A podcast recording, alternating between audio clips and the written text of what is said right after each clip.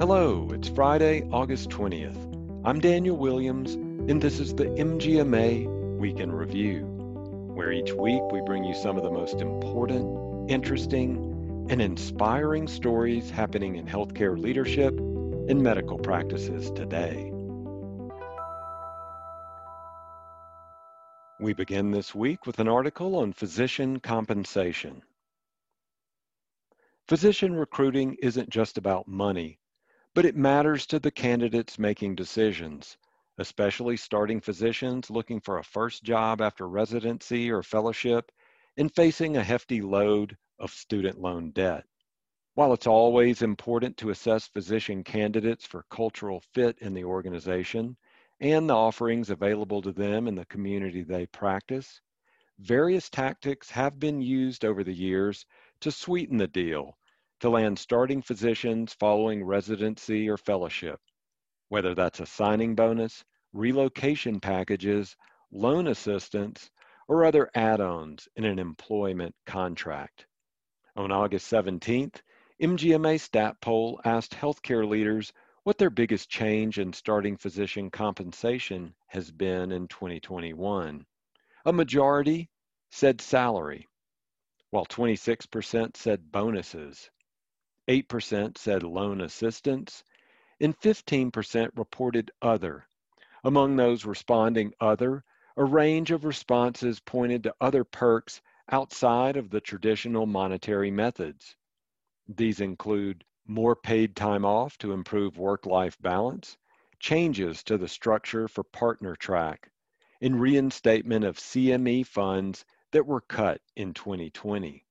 The restoration of bonuses and CME funding for physicians comes after a turbulent 2020, in which 82% of healthcare leaders reported that some or all their providers' compensation was impacted amid COVID 19.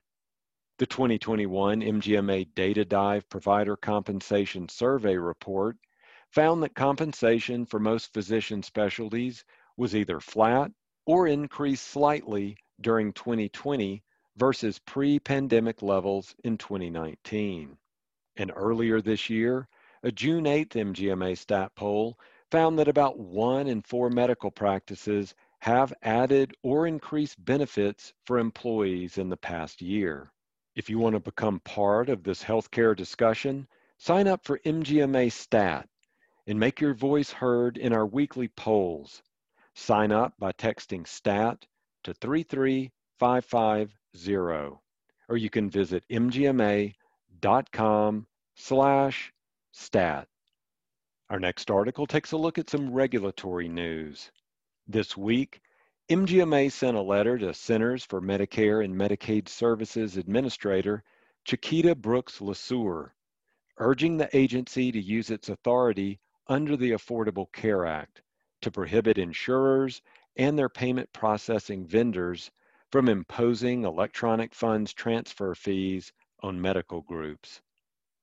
A recent MGMA stat poll indicated that 57% of medical groups report being charged fees by health insurers and payment processors to accept reimbursement through EFT direct deposit. This is a dramatic increase from the 26% who reported paying these fees only a year ago. The poll also showed that practices are typically charged 2 to 3% of the reimbursement amount with no clear value add. MGMA believes EFT fees are prohibited under current law and will continue to strongly advocate against such predatory business tactics. Keep up with the latest advocacy news by going to mgma.com slash advocacy. I'll leave you this week with a telehealth snapshot from Medical Economics. Nearly one third of adults in the U.S. report that they've had a telehealth visit with a doctor for themselves or a dependent in the past year, showing the growing use of the service spurred by the COVID 19 pandemic. According to a study conducted on behalf of the Bipartisan Policy Center, 31% of the general population of the U.S. had a telehealth visit for themselves or a dependent, but an even greater share of adults over the age of 65 have taken advantage of the service. Among Medicare beneficiaries, 44% reported having a telehealth visit within the last year. The service is also proving to be effective as 8 out of 10 adults said that their primary health issue was resolved by a telehealth visit. This isn't surprising as 63% of telehealth visits were for a preventative service, routine visits for chronic illness, or for prescription refills.